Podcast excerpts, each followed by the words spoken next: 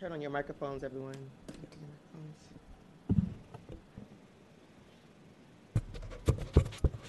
Good morning. Today is Wednesday, October 18th, 2023. This is a regular meeting of the Building Inspection Commission.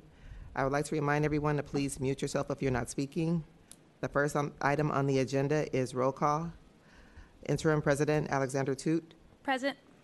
Commissioner Neumann, Commissioner Shaddix, Present. Commissioner Summer, Present. um, Commissioner Williams. Present. Okay, Commissioner Chavez is excused, and we have a quorum. Um, Next, I did not ask anyone, could someone read the land acknowledgement for us, please? So Sorry, no one. Um, It is actually on, uh, on page four of the, of the agenda.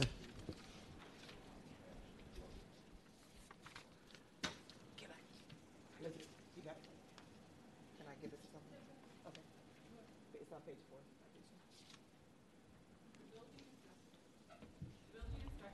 Commission acknowledges that we are on the unceded ancestral homeland of the Ohlone, who are the original inhabitants of the San Francisco Peninsula.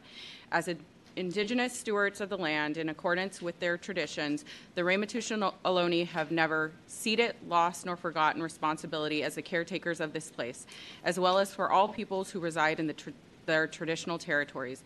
As guests, we recognize that we benefit from living and working in their traditional homelands.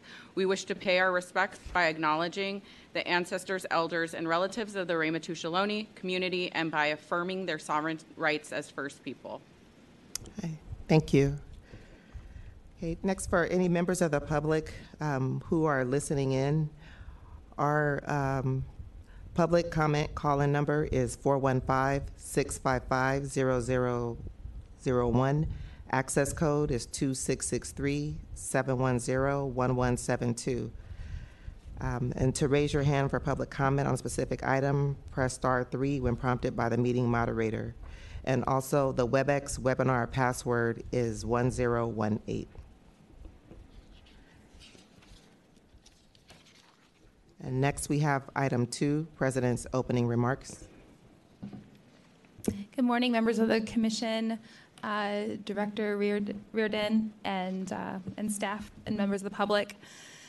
Uh, Today, my remarks will be very short, but I want to applaud the department on the continued focus uh, to lead San Francisco's economic recovery.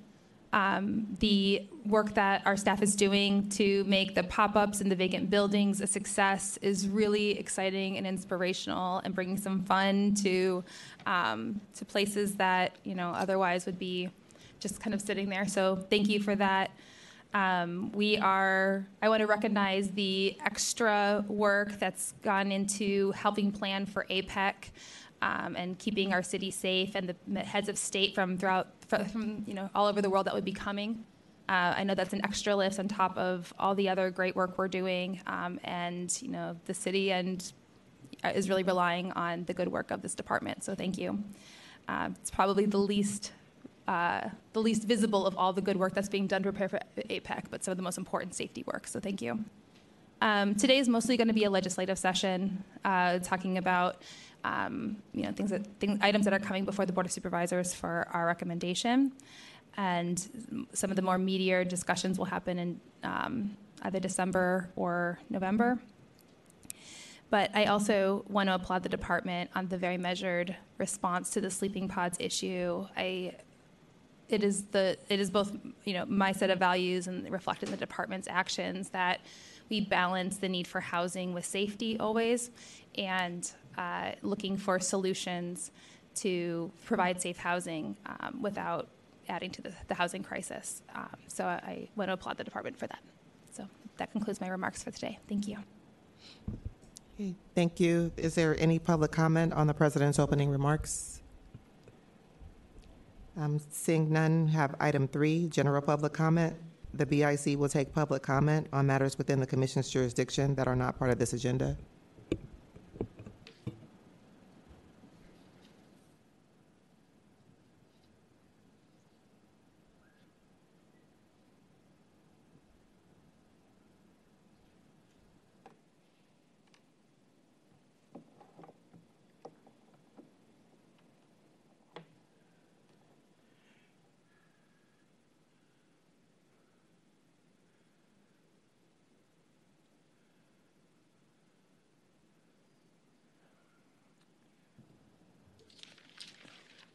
I have a, could you turn the projector on, please? Um, it, it, it is. It's, you have something showing already. Yeah, I do, thank you. Uh-huh. I'm ready, thank you. Okay, you can begin. Good morning, my name is Jerry Dratler.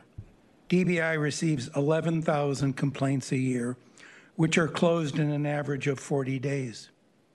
20% of the complaints are never closed. The source of the complaint data is the October 9, 2023 SF Standard article, which you should have a copy of, and the data from the DBI report in Agenda Item 4E. Chief Building Inspector Matt Green should report on the number of the average, excuse me, on the average number of days required to close a DBI complaint, not the number of days to respond to the complaint. What was interesting is 50% of these 11,000 complaints are housing complaints. That was a real surprise to me. And I applaud the BIC for the important work they did to ensure there was $5 million of funding to ensure there was SRO code compliance.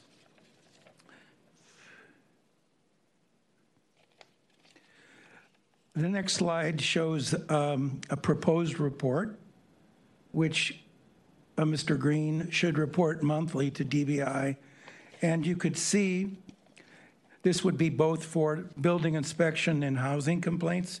And you can see the um, report stratifies the complaints by the number of days required to close them, month and year to date. I think that's really important data. Um, I, I don't think it's reasonable that it would take 40 days to close a complaint, and 20% of them never get closed. The next slide is sort of puts this in context.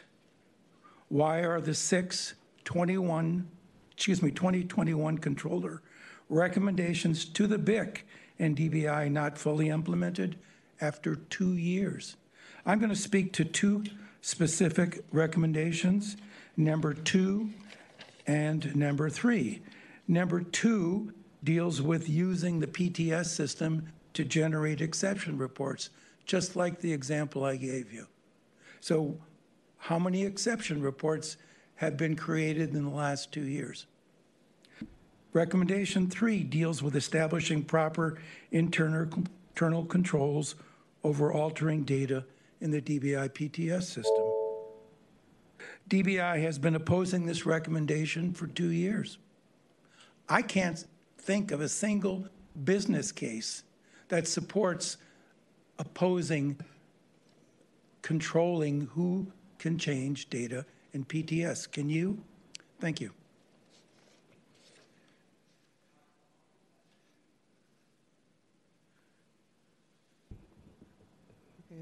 Um, Is, is there any more public comment in person? I'm seeing that there's, there's some public comment virtually. Oh, there's one more person? Okay. Oh, I'm sorry. I'm sorry. okay. Hello, I am Fred Sherburn-Zimmer from Housing Rights Committee of San Francisco. We are one of the CEOP funding funded organizations. Um, first, I wanted to say I couldn't find what room your thing, this meeting was online. Um, these meetings have a tendency to be posted a little last minute, the last few times it's been here. Um, but um, I wanted to talk about the funding for the CEOP program. That at the last meeting, I heard staff say a whole bunch of things that, well, no, say a couple of things that didn't seem to be correct. And one of them that was that the city, the out of the general fund budget, they were funding CEOP. And talking to the supervisors during that process, and since then, they have no interest in funding CEOP programs. They did it only as a one time emergency thing because this body didn't get it together to raise fees early enough. And it was the only way to save these necessary programs. The CEOP programs, like Housing Rights Committee, do important part of the work of this department. We work hand in hand with the inspectors. You have some amazing inspectors, but we also have a level of trust in the community, a, a level of language capacity, a level of cultural competency. Tenants call us for our other departments and tell us about really horrible repairs. We move forward. As you can see with the lawsuit that CCDC is doing with the city attorney right now about SROs and Chinatown. These are really important programs. And so, what I wanted to mention was that it's ultimately there are tenants whose ceilings are going to collapse on them that aren't going to have bathrooms or kitchens if these programs don't get funded. These are our calls haven't gone down. I know this department has said um, new construction in some situations fees from that has gone down slightly, which means you need less inspectors to inspect those buildings. But I would say that existing residential construction, which is all of us, CEOP and your own inspectors, calls are way up after the pandemic. Situations are really dire. And I want you, when y'all look at the fee study, to look at the landlord fees because they haven't raised, been raised since 2005. I know tenants who, I was paying $600 a month in rent last time those fees were raised. Um, I know people who their rent has gone, landlords ha- have doubled what they've brought in in rents, if not tripled during that period, and your fees to cover the services that are needed need to go up during that, go up accordingly. Thank you all. Okay, Thank you. Um, Next public comment.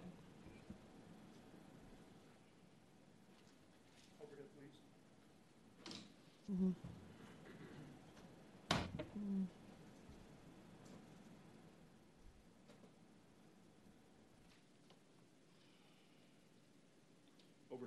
Um, Once you place the item there, it should show.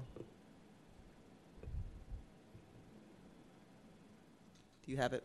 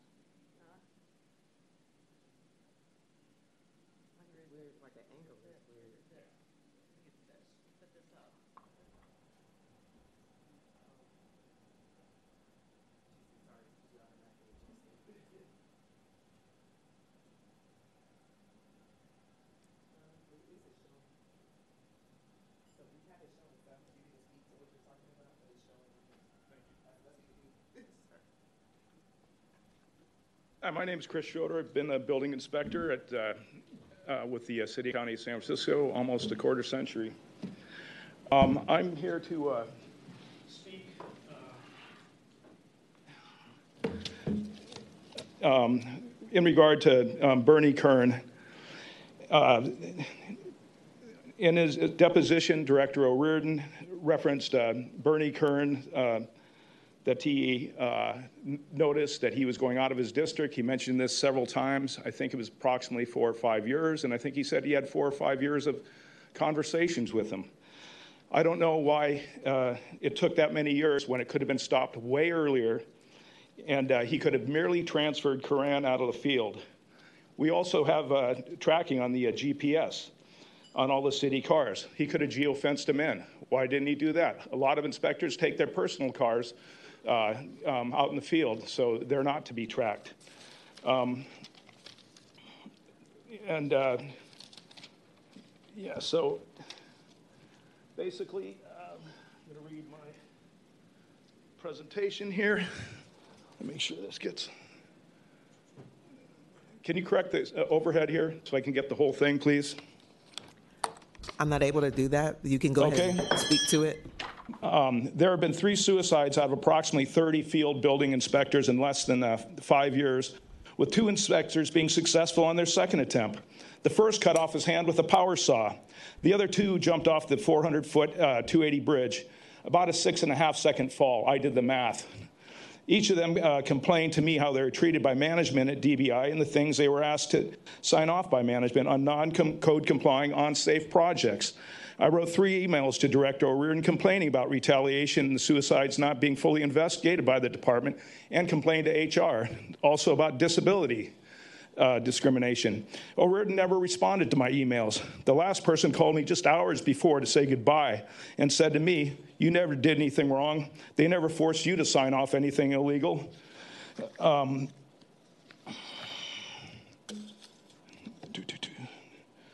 uh, uh, fortunately, I'm told the FBI has recovered uh, phones and notes a director wrote multiple violations on uh, improperly in which the district inspector should be the one writing the notices of violation. The policy helped, he helped create on two of the projects were with two former BIC commissioner presidents, one being the owner, the other the engineer Rodrigo Santos, working together. The first was a building that went down the hill where current deputy director Matt Green went out of his district for four separate inspections and approved the work that was not per uh, the approved plans, missing critical structural elements as Santos did. Uh, Chief Dan Lowrey asked me to lie, and uh, they both agreed to tell the city investigators they tried to call me out in the field four separate times. You can conclude your comments. Yes, I will. Um, and the other was 3418 26th Street, where O'Riordan, with uh, again the same characters, Matt Green, uh, uh, the two BIC presidents, and uh, O'Riordan um, were, were involved. O'Riordan accepted a letter in lieu of any Sorry, uh, that inspections That concludes your public comment. uh, from Rodrigo Santos. Okay. And I'd- lastly, I would like a six and a half uh, seconds of silence for the two that jumped off the bridge.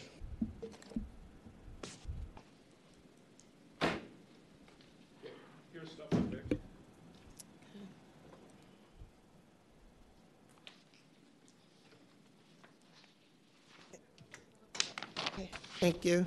Um, Thank you. Is the next person? Uh, There's someone else?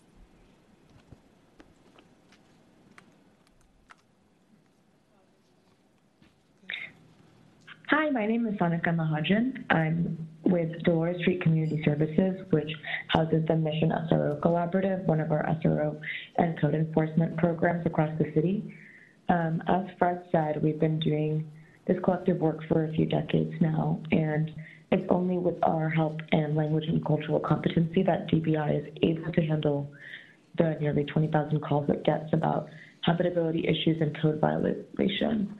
Um, with the Mission SRO Collaborative specifically, we serve primarily Spanish-speaking tenants of SROs across the mission, um, of which there are over 60 hotels, in order to be their first point of connection to the help that they need to get code violations addressed. And there are there are significant code violations and habitability issues in SRO buildings across the mission. Um, we are also the source, that basically the only source of Spanish language fire prevention um, that they may get in SRO buildings. So we're not only the ones that are dealing with the code violations and habitability issues, but we're also trying to prevent uh, fire and other safety issues by giving language um, accessible and culturally competent prevention programming.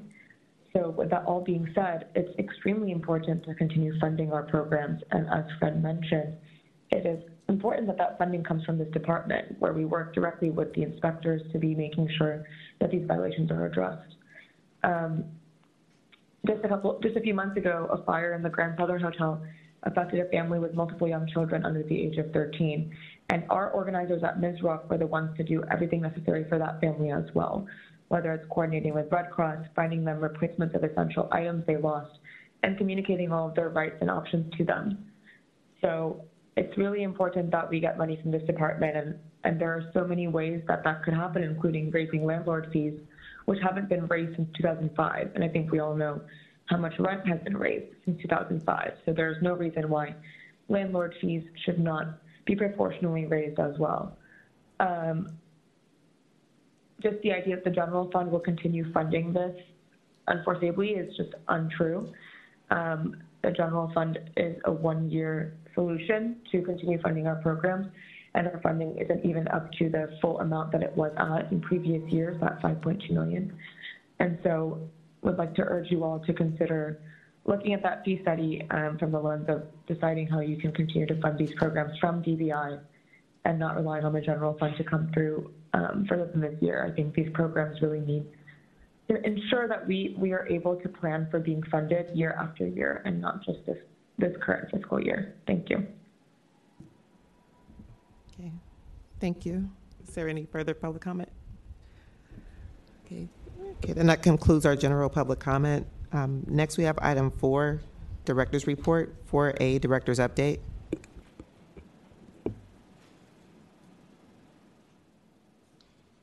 Thank you, Interim President Alexander-Tut and members of the Building Inspection Commission. Uh, I'm Patrick O'Riordan, the Director of Department of Building Inspection. Thanks. That better? Yes. So uh, I want to start by thanking Interim President Alexander-Tut for joining us at, uh, and, and for you commissioners who joined remotely at our annual All Hands meeting uh, earlier this month. The All Hands is a chance for us to outline the key initiatives we are working on as an organization and to share the progress we're making towards our goals. It's also a great opportunity to welcome new staff and recognize their service milestones uh, that they have achieved, by, uh, especially by our longer tenured employees. Uh, I want to thank our executive team and our administrative um, teams for helping make the event successful, and we hope to see you all again next year. Uh, I also want to highlight uh, that last week DBI teamed up with the City Attorney's Office to file a lawsuit against property o- a property ownership group that has not properly maintained three single occupancy hotels in Chinatown. The conditions in, in these SROs are not good, and the half measures that these landlords have been taking are entirely insufficient. This is not a st- step we're taking lightly and comes after our Housing Inspection Division spent several years communicating with the owners, issuing violations, and working to bring them into compliance. We're deeply appreciative of the City Attorney, David Chiu, and our partners at the Chinatown Community Development Corporation for working with us to make sure that the tenants of these buildings have a safe, clean, and code compliant uh, home. Last week, I participated in, in a press conference announcing the lawsuit, and I hope the resulting media coverage sends a strong message to other landlords that are failing to meet their obligations to their tenants. Frankly, we will not stand for it and are committed to making sure that tenants' rights are protected in the city. And to today's agenda, we have some important updates to share with you.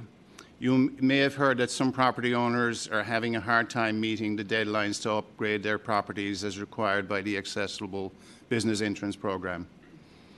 Fortunately, there's new legislation at the Board of Supervisors to extend the compliance deadlines and uh, give these business owners a little, a little bit more time. You'll be hearing a presentation regarding that legislation. You'll consider two other pieces of legislation, including a technical code cleanup and a piece of legislation to clarify approval process for. I'm sorry, we're getting an earthquake alert here, believe it or not. Uh, um, You'll consider two other pieces of uh, legislation, including a technical code cleanup and a piece of legislation to clarify the approval process for accessory dwelling units, commonly known as ADUs. Last, we'll receive a presentation about our strategic uh, planning process getting way uh, uh, on, on this month. We'll be asking for your input and guidance to help set our course for the coming years. Thank you, and that concludes my director's report. Should we I stop? think it may be uh, a test, hopefully. Uh, It doesn't look like a test. Does it not? Okay, Okay, so I think we're, okay. Okay, great. we're all okay. We can, we can, we can relax.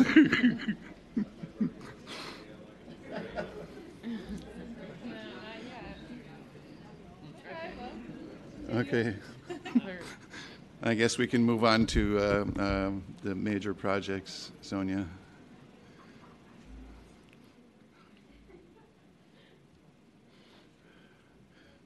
I have to say it's kind of ironic that that would happen like during my, my presentation as a building official, but I guess that's the, that's the way the cookie crumbles. Okay, okay, thank you, and just, just one moment. Having a little technical difficulty. Um, Next week, we will um, address item B, update on major projects in just a moment.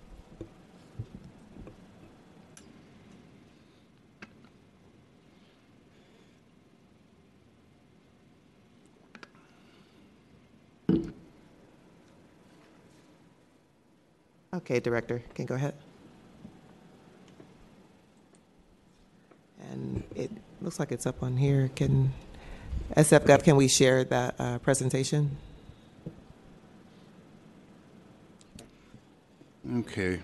Um, Good morning, Commissioners. The following slides are intended to highlight the volume and valuation of projects costing $5 million or more that have been filed, issued, or completed in the past month. We will provide a profile of a few projects that bring especially high value in terms of their contribution to housing and community assets. So in September 2023, three permit applications with an estimated construction value of $5 million were filed with DBI. One was for a new 95 unit affordable uh, senior housing community at 967 Mission Street, uh, which was valued at 61 million. Another was for the conversion of an office building at 988 Market Street into 45 residential units. Uh, that was valued at $9 million. Uh, last month, we issued one high value permit with a total valuation of $53 million. This permit was for a 146 unit affordable housing building at 1633 Valencia Street. And lastly, DBI filed three high value permits. One was for the renovation of an SRO building at 55 Mason Street. Uh, the valuation on that project was $12 million. Uh, another was for the rehabilitation of 10 public housing units at 2206 uh, Great Highway, which was valued at $5 million. Thank you. Thank you. Um, Next, we have item C, update on DBI's finances.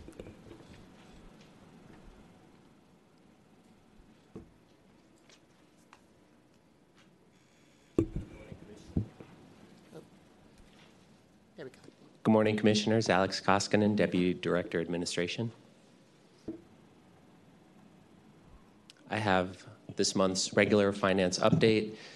Um, no more news on the fee study and some items for discussion regarding the CBO grants. So we're about 25% of the way through the year.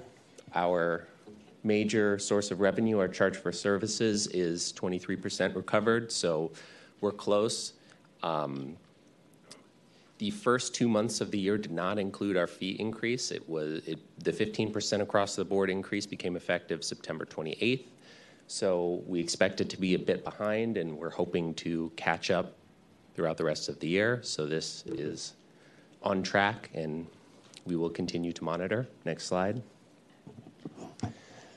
Here are the revenue details. So the most important one is that first line, the charge for services. You can see how much we have received so far last year, and then it's still too soon to project revenues through the end of the year. That will happen around six months. Next slide. For expenditures, we are, um, the month happened to line up almost exactly with the pay period. So we are 25% of the way through the year, and uh, 25% of the pay periods have been paid out. So we are fully staffed. We are spending all of our labor budget. That is our, by far, our largest expense. Um, again, The second largest is work orders, services of other departments. It's very hard to project those. How much will we spend on city attorney's office services this year? We don't know. How much workers' comp, how many injuries will we be paying out? It, it's hard to say. So um, hopefully we will see some savings there again, but we really won't know until almost the very end of the year.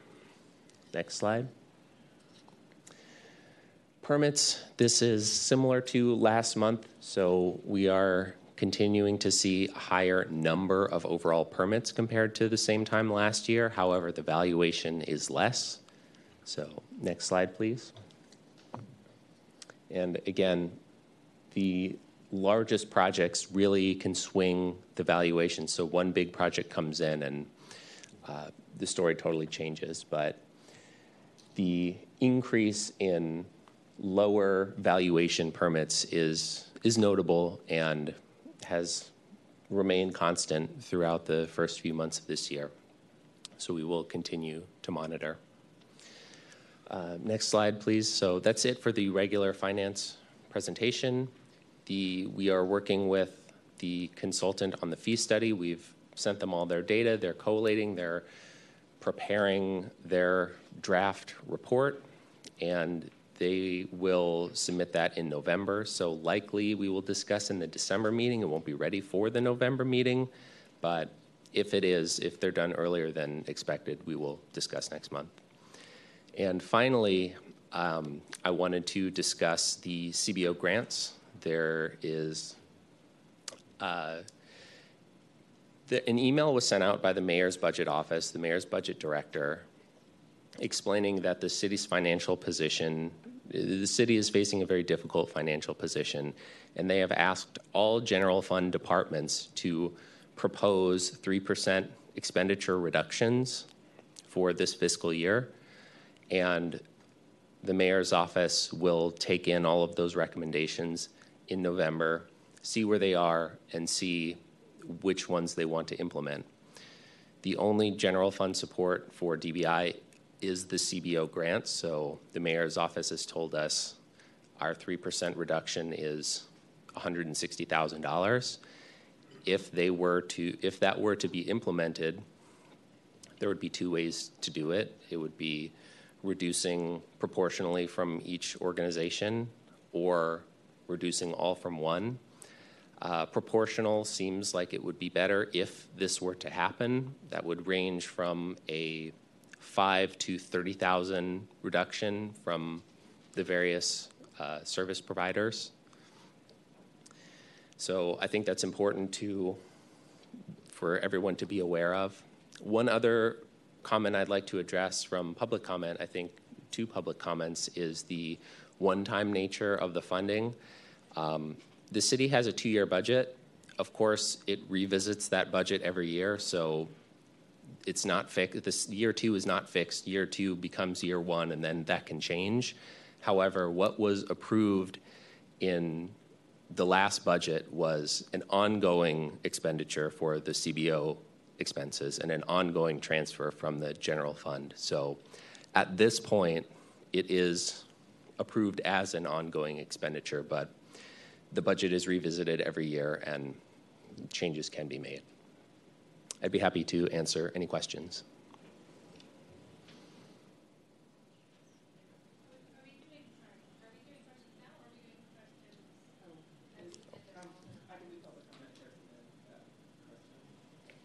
Okay.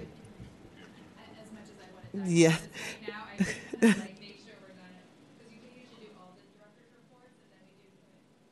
Yeah, at the end. Yeah, we do it at the yeah at the end of E, and then so but maybe this is a little bit different since you're right, we do public comment at the end of this, so you can probably do, do your questions with Deputy Director now. Um, no, I'll do it, I'll do it afterwards, just because we, that's what we standardly do with this, for this item. We normally do on reg, on each regular item, we usually ask for public comment and then you guys have your discussions. However, during this director's report items, I always call public comment at the end. Okay. Okay, if you, okay. do it the normal way, and then let's have public comment, and then let's have questions, so that it's not separated. Um, Okay. Okay. Um, So is there a public comment on item 4C?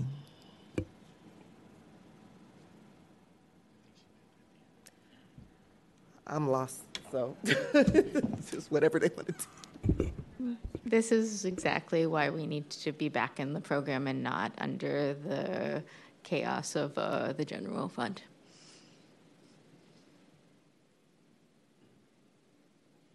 Is there any remote uh, public comment on this item? Okay. Then can come back forward.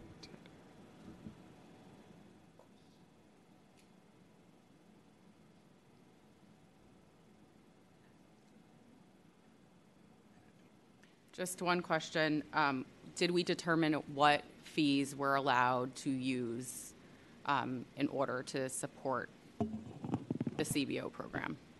I believe it is possible to use the apartment license fee to support that program.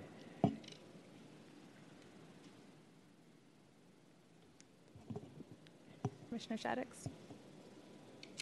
Alex, thank you again for your report. Um, question and uh, add backs. So if, if 160,000 has to come out of the CBO, is there still an opportunity somewhere along this route to get an add back from one of the supervisors to put that back in the budget um, to make it whole, or is that not going to happen?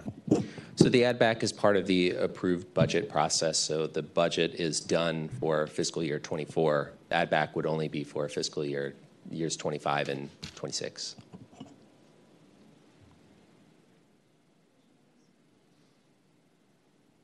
Thank you. Um, there were two commenters who uh, referenced landlord fees and the history of raising the landlord fees. Uh, could you provide some context or some background on those specific fees and the history since 2005 on, on the landlord fees? Sure. So there was a fee study in around 2005 and then in 2015. Uh, the last, in 2015, when times things were booming, there was an across the board de- fee decrease of 7%. And then I believe fees were implemented in 2000, uh, the last upward fee change was implemented in 2008, I believe. And that was an increase. So since 2015, CPI increase alone is about 30%. I would have to look what it would be going back to 2008 or 2005, but it would be significantly more. And for some context, the apartment slash hotel license fees, the revenue last year was about $7 million. So if we were to fund the uh, CBO, the CBOs through a fee increase there, then we'd need to raise an additional five. So that's about 70% rough increase to those fees is what it would take to support that program. Uh, I'm going to start out with my disclosure, which is that I previously worked at, for an organization that was funded by DBI's um, city grant program, and I still maintain friendships with people who both receive and provide those services. Um, but we're not talking about a particular organization, we're talking about a line item. I, last meeting, Commissioner Neumann made a very clear request that the fee study address all possible fees that could be used, that could fund the SRO, the city grant program. Will that be in the fee study? It currently is not, as um, the general fund is funding it, so those expenditures were out of the cost pool. But I think the analysis is pretty simple, so we can include a separate one. It would basically be what I stated. This is the eligible fee. Uh, this is how much it would need to in- increase by to Okay, fund the I'm feeling very confused because I thought I got a, a yes last month. Last month, I thought that you said yes, that will be, that Commissioner Neumann's request will be in the fee study. And so now I'm hearing no. So I'm feeling very confused about this fee study and if this is going to be in it or not. Because we cannot have a commission where we get, it's yes one month, it's maybe it's no, maybe it's yes, maybe it's this, maybe it's that. We have to have the real information. So I would like to have by the end of the week a very clear yes or no, this is in the fee study or will not be in the fee study, and how we can receive that information. Please. Sure, we will include it in the fee study. Thank you. Okay. I appreciate that.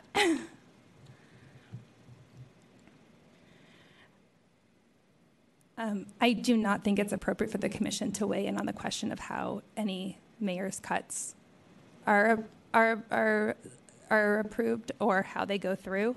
Um, I think that's between the department and the mayor's office. So I'm gonna not comment on that, and I don't think it's a commission business to to weigh in um, on, on that on that item.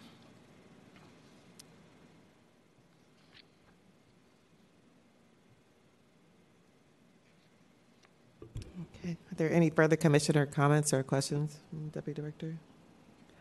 Okay, see none. Thank, thank you, Deputy Thank you. Director. Okay, um, next we have item 4D, update on proposed or recently enacted state or local legislation. Good morning, Interim President, President Alexander-Tut and Commissioners. I'm Carl Nicita, Legislative Affairs Manager, with a monthly update on local and state legislation impacting the department. Uh, the first items I'll cover as the presentation comes up are two ordinances that became effective since your last meeting. The first is an ordinance changing how the city sets, imposes, and collects various development impact fees and amending the building code to allow the deferral of those impact fees until the issuance of the first certificate of occupancy. Our IT team here at DBI and our fee collection staff have been working to implement those changes in our permit tracking system, which is where those impact fees are assessed. And we'll be ready for a November 1 launch of this program. And then another ordinance that went into effect is the ordinance adding a business sign fee waiver to the existing May small business awning fee waiver. This uh, business sign fee waiver and a fee waiver for new awning installations is in addition to the May small business fee waiver for awning replacements. Uh, but the business sign fee waiver and the new awning installation fee waiver is for a limited two year period, retroactive to May 2023 and May 2024, where the awning replacement fee waiver for small businesses in May will last in perpetuity or until the Board of Supervisors uh, removes that fee waiver legislatively. Next slide.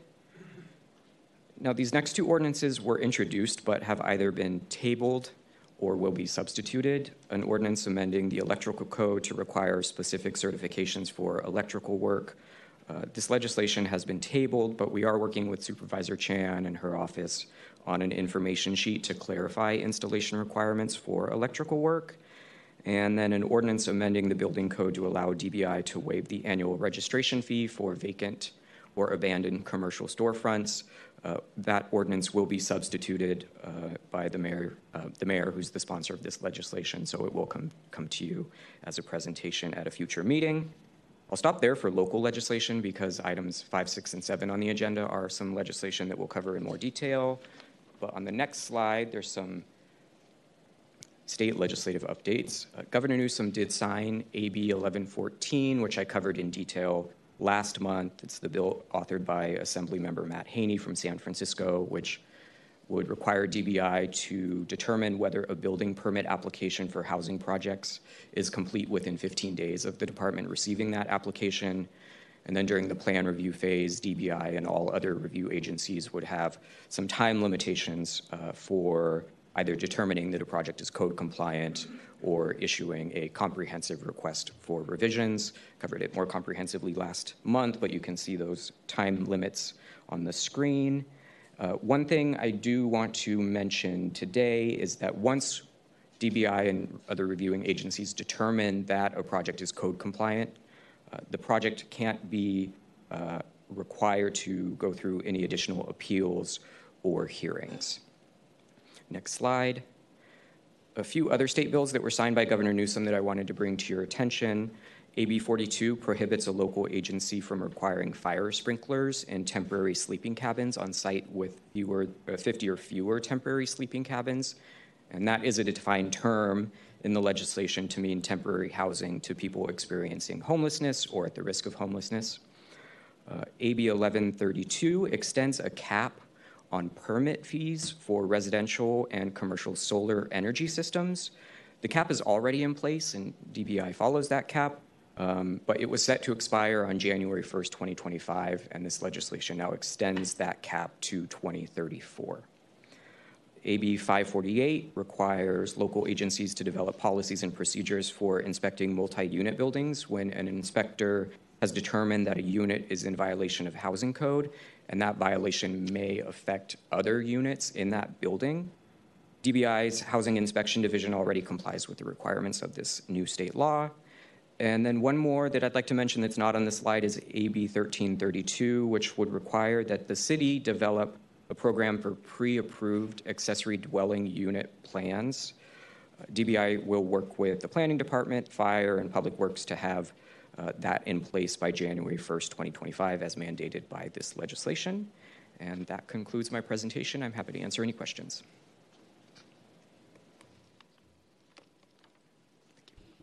Okay.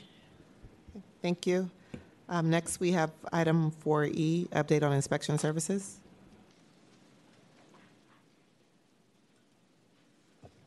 Uh, Good morning, Commissioners. I'm Matthew Green, um, Acting Deputy Director for Inspection Services. I'm happy to provide an update on our activities and performance of the Inspection Services Division. Um, Can I get the first slide? Thank you.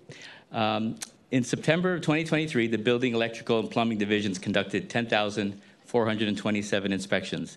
91% of those inspections were conducted within two business days of the date requested by the customer, meeting our target of 90%.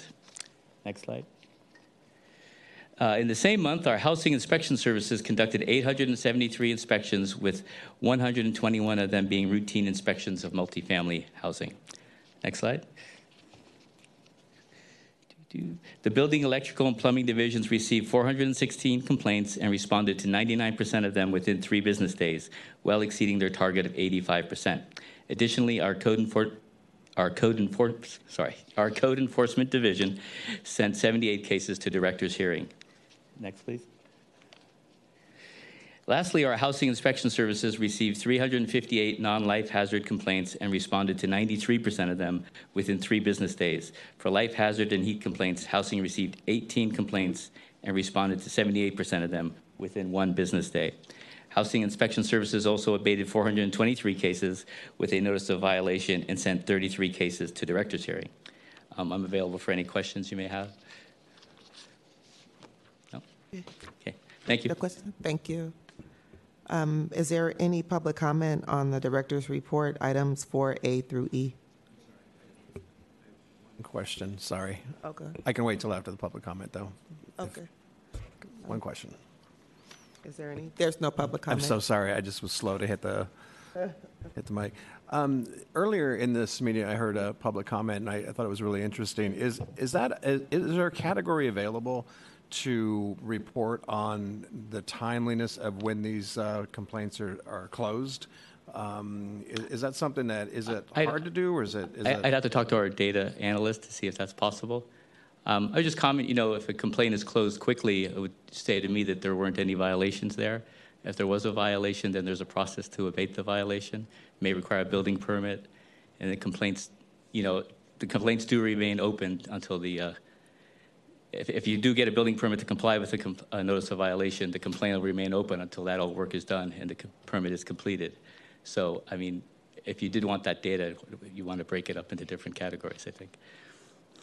Okay, I- I'd be interested in it, but I'll certainly Yeah, go I'll, through the right channel. I'll discuss with our data analyst, see if that's possible. Thank you. Thank you. Thank you. Um, Next, we are on to item five, discussion and possible action regarding Board of Supervisors ordinance, file number 231005, amending the building code to extend the deadlines for existing buildings with the place of public accommodation to comply with the requirement to have all primary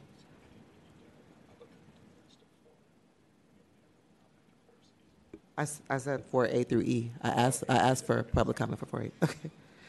Um, sorry. Um, and to person to receive a city determination of equivalent facilitation, technical and feasibility, or reasonable hardship, to extend the period for granting extensions from those deadlines, and to extend the time for the Department of Building Inspections report to the Board of Supervisors regarding the Disability Access Improvement Program. Thank you, Sonia. Hi again, Commissioners. Carl and Nicita, Legislative Affairs Manager.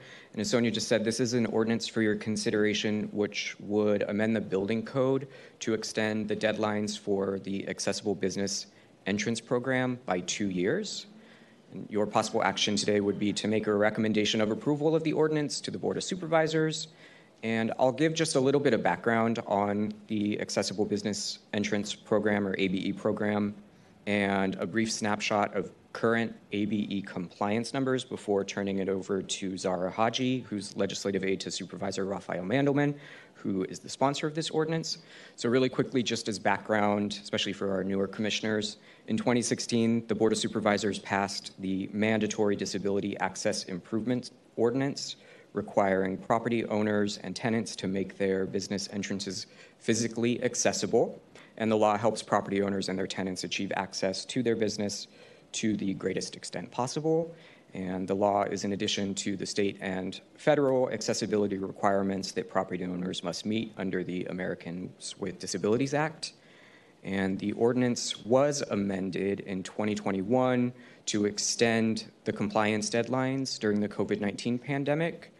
And this ordinance would then provide an additional extension. Monique, if you could go to slide number four that says compliance schedule.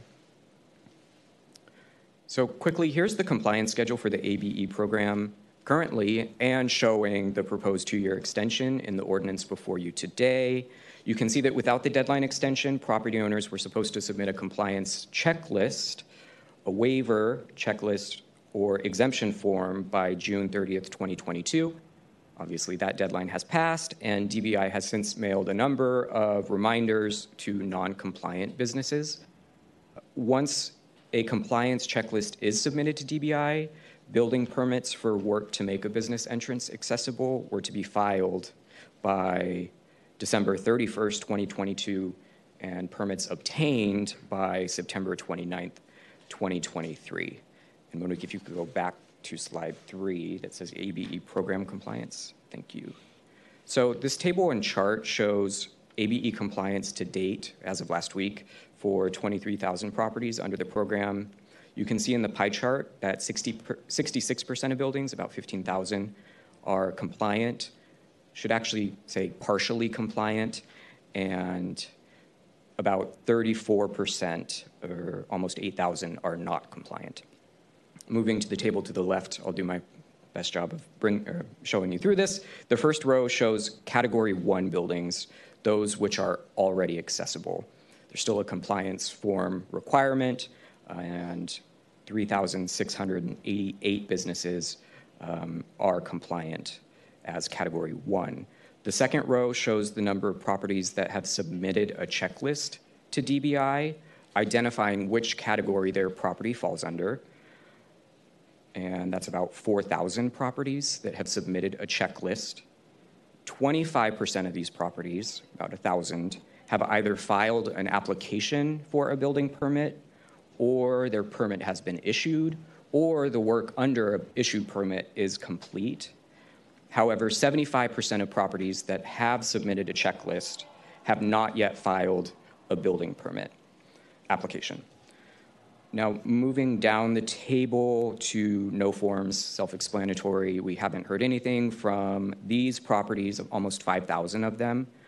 Um, it's possible that some of these properties are either exempt or would qualify for a waiver. We just haven't heard anything from these properties. And again, we have followed up with all of the non compliant properties several times. And then finally, the last two rows on these tables are exempt buildings, which are facilities that are not a place of public accommodation or are a religious organization or private club or a newly constructed building that had a building permit application filed on or after January 1st, 2022. And then waived buildings include buildings where work was uh, already done to make the buildings accessible. And if you could go now two slides.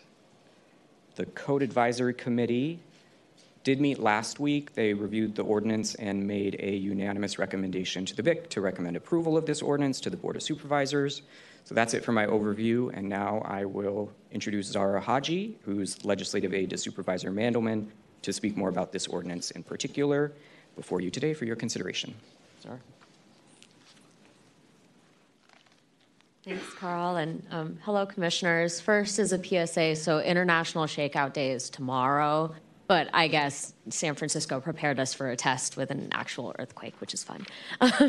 so, my name is Zara Haji. I'm a legislative aide for Supervisor Mandelman. Um, Carl provided a great overview of, you know, context with the ABE program and, you know, why Supervisor Mandelman decided to introduce um, legislation for another two-year extension. And happy to give a little bit more context as to, you know, why the supervisor decided to, you know, introduce the legislation and what we've been hearing from businesses. So, um, how this issue came to our attention is um, we were nearing the um, deadline this year to be able to, you know, obtain and secure a building permit, which was September 29th. So we decided to introduce the extension on September 26th at the BOS meeting. Um, and as we were nearing um, one of those compliance deadlines, we had a lot of outreach from businesses, both in our district and also across the city, um, that you know shared some pretty harrowing experiences um, trying to, you know, comply with the ABE program. Um, and just to you know name a couple, so we had one restaurant owner in Bernal Heights who reached out to us, um, spending thousands of dollars on building inspections, all to address a single step in front of his business entrance in order to comply with the program. Um, where he tried to apply for the ABE program provides a couple safe harbor exemptions. So one of which is a technical infeasibility, and one of which is an unreasonable hardship. You know in a financial sense. So um, he attempted to, you know, file for a, a financial, uh, for a unreasonable financial hardship for the business. Um, and in order to get that, you have to go to the Access Appeals Commission. Um, he found out that the Access Appeals Commission hadn't met in over two years. So, you know, there were many businesses who were attempting to file for these sorts of exemptions because it was either, you know, really technically infeasible um, because of just the state of their buildings. Some of these buildings are hundreds of years old. It's really difficult to be able to, you know, technically admit, you know, um, amend their business entrance in order to comply with the program, or it would just cost way too much money and impact business operations. And many of these businesses are still recovering from the COVID 19 pandemic. So, um, due to these sorts of examples that we were hearing, you know, both in District 8 but also across the city, um, you know, the supervisor took it upon himself to introduce legislation for this extension. And um, we've been working with um, the Office of Small Business, Katie Tang specifically, um, who's been, you know, convening departments like DBI, like the Mayor's Office of disability, um, like Public Works, among others, to you know really figure out what potential solutions could be um, to be able to to amend the ABE program to be able to you know still foundationally address you know what the intent of the ABE program was, which to was to make um, these business entrances accessible, uh, physically accessible to folks, but at the same time make it um, you know, an experience where businesses would be able to comply with the program in a reasonable manner that would be affordable for them. So um, that's some more context on what we've been hearing from businesses and you know the intent of this legislation. Um, so happy to take any questions, or there might be public comment first. Thank you. Is there uh, public comment on this item first, on item five? Any remote public comment? Okay, I'm seeing none of their commissioner questions.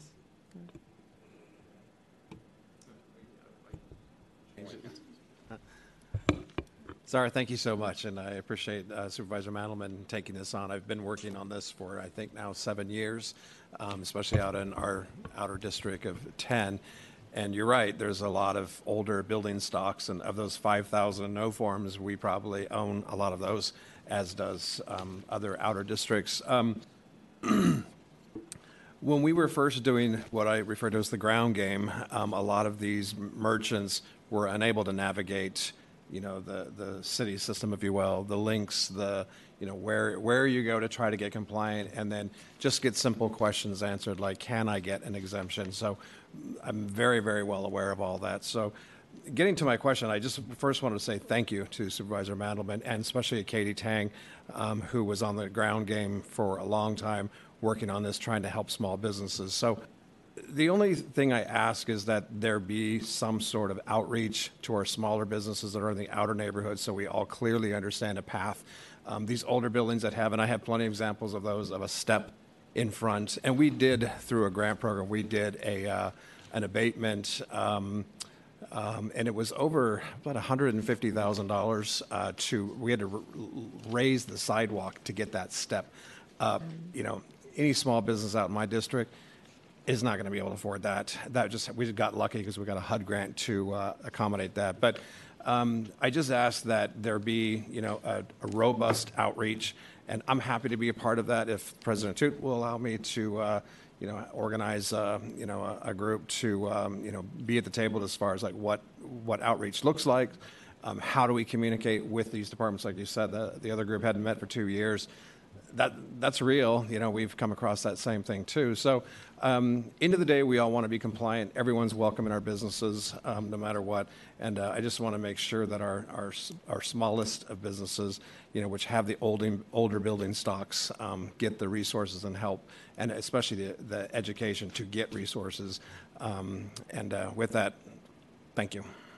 Thank you. Thank you so much for that flag. Really appreciate it and something the supervisor is really mindful as well. So when he introduced the legislation, you know, we flagged for, you know, all the merchants associations in our district and we're happy to share that Supervisor Engardio is a co-sponsor, Supervisor Chan's a co-sponsor. So um, with them supporting the legislation, I'm sure they've been doing outreach through their merchants associations and to businesses in their districts as well. But super super happy to take you know any ideas for outreach that you know we as a supervisor's office can do or how we could partner with dbi or merchants associations like cdma um, to be able to really spread the word and make sure that businesses know you know one that this extension is happening but also two you know as we figure out what to do with the program to you know ensure that businesses are able to get into compliance um, ensure that there's enough outreach so businesses know where to go and that the process is easier for them to access.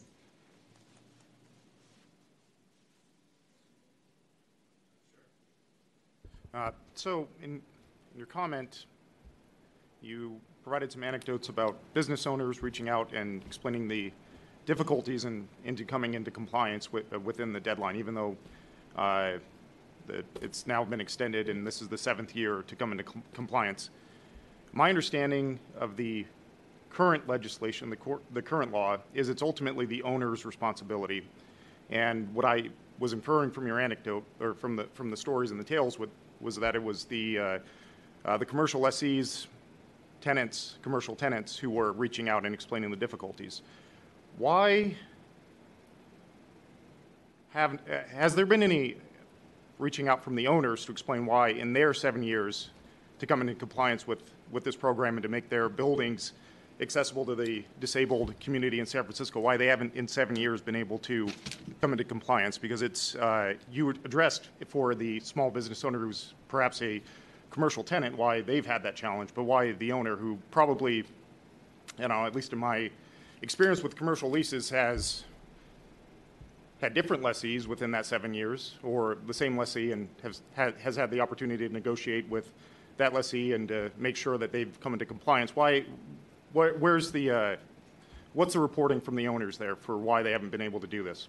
Yeah, that's a good question. I'm not sure if DBI can share more on that. With the businesses that reached out to us, a lot of them were small, like mom and pop shops, where um, they were all the the owners of the business were also the owner of the building, so they were sharing, you know, why it was a little more infeasible for them. For some of the building owners that reached out to us, or where you know the small business connected us to the business owner, just by nature of the buildings, a lot of them just spoke to the the technical infeasibility of the building and just the sh- how in some cases they would say that they they followed the first step of the checklist where they would get you know a certified architect or engineer or CASP, and then they would come over and say, "Oh, this doing any amendments to comply with the ABE program would actually." affect the structure, structural integrity of the building. So sometimes it doesn't even have to do with the financial cost of it, but just you know it's technically impossible. Um, so just finding ways to be able to address that for both building owners as well as small businesses um, and, and, you know, commercial tenants so that, you know, they have the option to be able to apply for a technical infeasibility or an unreasonable har- hardship, which are the safe harbor exemptions in the program. But in, you know, if you want to share further details. They've already had that opportunity to apply for the hardship. Well, in some cases, so there are two ways to apply. So for, I, I believe for a technical infeasibility, you go through DBI. For an unreasonable hardship, you would have to go through D- DBI and the Access Appeals Commission. We've heard that the Access Appeals Commission hasn't met for a considerably long time. So for people who are trying to get these safe harbor exemptions, they weren't hearing back. So it wasn't possible for them to be able to get those exemptions, you know, within the compliance deadlines for the program. So those are the some of the experiences that we've been hearing from folks who were applying. Okay. And final, final question.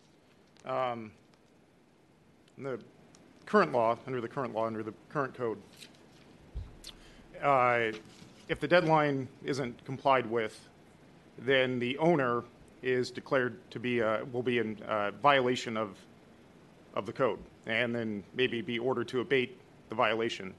Why isn't that sufficient? Why, why the extension if, uh, you know, with the order of abatement, they will have to come into compliance within a certain amount of time.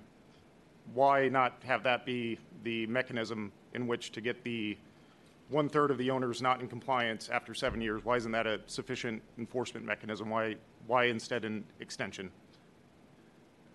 I'm sorry, I'm not, I'm not sure I understand yeah, your question. So if, so if, uh, if an owner of a building has failed to uh, come into compliance within seven years, the enforcement mechanism is to require them to come into compliance and shall be considered in violation of the code and the bill and the building official is authorized to abate the violation in accordance. So there's an order of a, an abatement. They they'd just be in violation. They they would be in in viola- violation here and have to and be ordered to abate the uh, abate the violation. In which case they still have to perform the the improvements. Uh, so why give the extension, which is just going to delay the improvement? Well, oh, did you want to speak to that? So, thank you, Commissioner Williams. And related to your last question as well, I think they're connected. Um, while it is the property owner's responsibility um, under the ABE program, we've seen this widespread issue that there are lease provisions between the property owner and the business owner on commercial leases that actually assign that responsibility to the small business, business themselves and not the property owner. So while the order of abatement will be on the property, it, that responsibility is transferred via the lease to the, the small businesses rather than the property owner. Right. Hi, Commissioners. I'm Patrick Hannon. I'm the Director of Communications for the Department of Building Inspection. Terrific questions, Commissioner. Um, first of all, I want to note that since January of last year, we've put out 10 different communications, thousands and thousands of mailings to people informing them of their responsibility here. What we've heard anecdotally, uh, these notices go out to the business or the property owner. What we've heard anecdotally is that in some cases, the property owner didn't actually pass along that information to the business owner. Um, we don't get involved in dis- contract disputes between a property owner and a tenant. Um, and so, in some cases, if that didn't happen, that tenant may have no way of knowing. Um, you're absolutely right that when it comes time for enforcement, we will enforce on the property owner. And we've seen that with great success. The soft story program, for example, we had a jump in compliance once the enforcement process started, right? Because there's real ramifications there. I think the difference with this one is that the bill would literally be paid by these small businesses and that contract between the property owner and that and that tenant adds a further layer of complication we did extend uh, the deadlines um, in part because we had suspended outreach for the program during covid. It didn't feel right for businesses that were literally shut down to say you have this additional responsibility. Even though no one can come into your shop we're to make you have this compliance component. Um, so we did we put that on hold and that was why we originally extended. The deadline is to give folks an additional two years. I think we would be delighted to work with the supervisor's office and let folks know like we did for the when we had the awning situation let them know that legislation is in the works or when it passes that they have these other options so that they know they have additional time i think we share the concern that people are just going to kick the can down the road And what we can do is we can continue to inform people and communicate with them about this responsibility and team up with the Office of Small Business to make sure that there's additional outreach to these merchant associations and other folks who can help bring them along. The last thing that I want to note is I went to a meeting of the Bernal Heights Merchants Association, and there was misunderstanding about when they needed to raise the sidewalks versus when they needed when there were other options available. The Access Appeals Commission meets as needed. So if they didn't meet for two years, that was because there weren't sufficient agenda items or there wasn't there wasn't a need at that time. Obviously, that, that can cause create uh, confusion and uncertainty within the community. That again, that, that should be addressed, and we need to work through that. Um, but hopefully, additional communication, and the additional deadlines that the supervisor's office is proposing will give us the opportunity to, to do that work and, and help additional people come into compliance. The last thing I guess I just want to note is that some of these costs are expensive and whether it's the architect that actually has to come out or the, the, the CASP inspector um, or the actual work that needs to be done. And we, we just need to acknowledge that in some cases that's a real burden for businesses that are still struggling to recover from COVID, that are still struggling to get foots in the, in the door. And so, again, I think that we appreciate what Supervisor Mandelman's proposed, in part because it acknowledges that there's a real cost here and that perhaps a little bit more time will give people the chance to get a little bit more on their feet so they can they can actually recover and, and be able to bear this these costs a little bit more more healthily healthily um, easier. Thank you.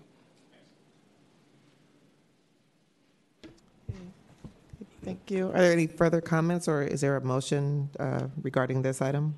Um, I have some comments. Okay. So, um, I'm, I'm happy to see about the, the stakeholder input.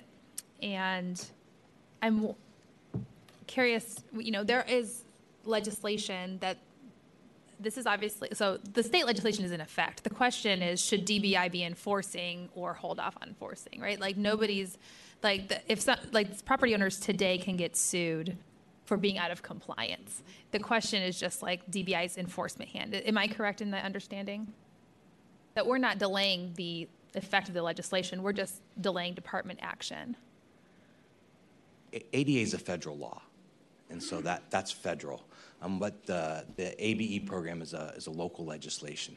So what we are doing is we are delaying the enforcement um, and delaying the deadlines by which they have to achieve compliance. As Carl noted, there's three different deadlines, right? The deadline that you submit your report and say, this is what this is what the architect is saying. The deadline by which you apply for your permit and the deadline by which you need to obtain your permit. That's kind of our standard play.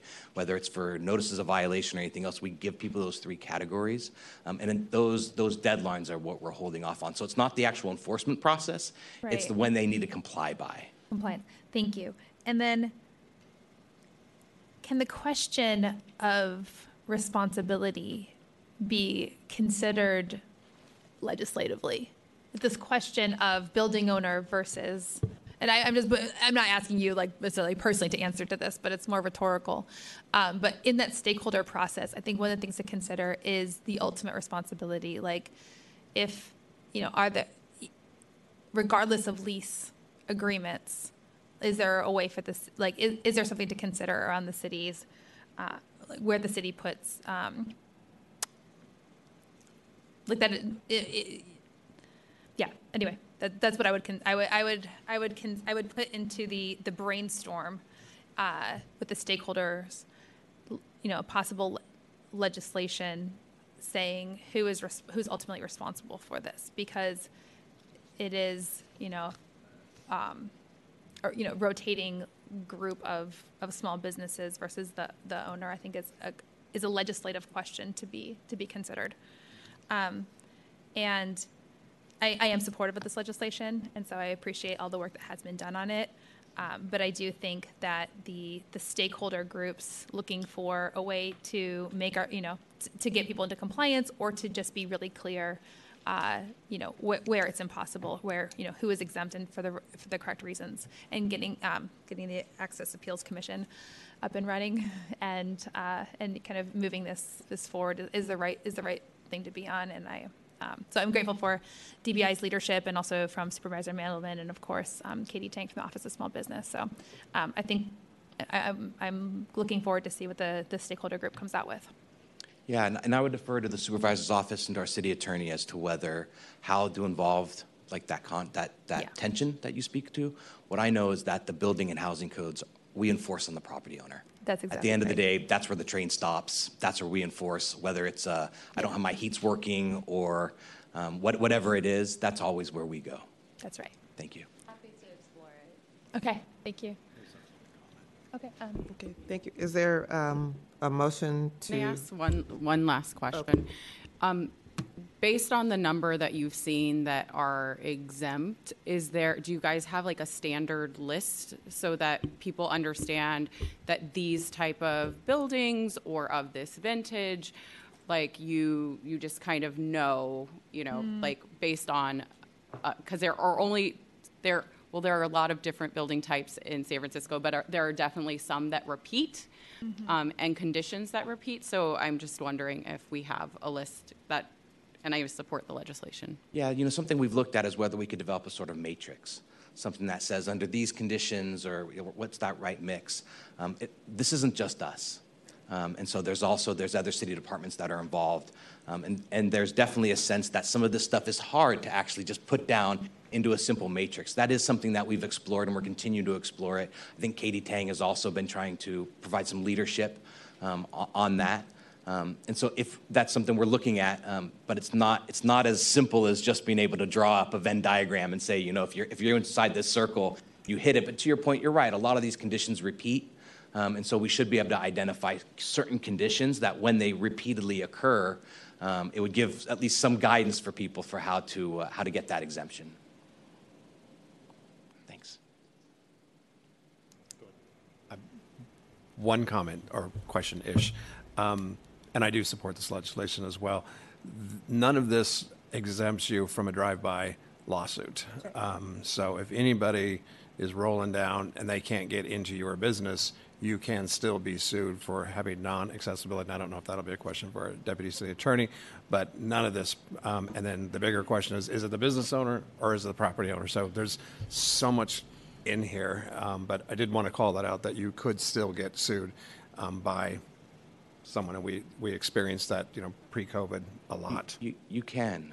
Um, un- un- unfortunately, you can. And I just want to note that the accessible business entrance program really focuses on entrances, right? And making sure that if you can't, if a person can't get into your business, what's the equivalent service that you're providing? A doorbell and, and a willingness to come out to the curb? What does that look like for that, that entrance component of accessibility? It doesn't speak to what happens actually inside the building, access to a restroom, counter height, that sort of thing. And, and then I would defer to the city attorney's office on how the, A- the ABE and the ADA programs um, intermix. Uh, Deputy City Attorney Rob Kapla. I'm not going to opine on the potential for private litigation between parties. But this is a city ordinance that goes above and beyond what California building code requires, and therefore it's it's a it's entire uh, unique chapter to our city 11D.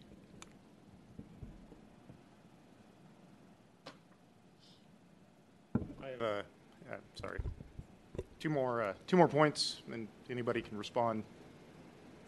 Uh, First, uh, if I'm understanding the context and background here, what's happened is after this, uh, this AB or, uh, code was in, in- put in, enacted in 2016, the owners of the building were notified of their need to comply at some point.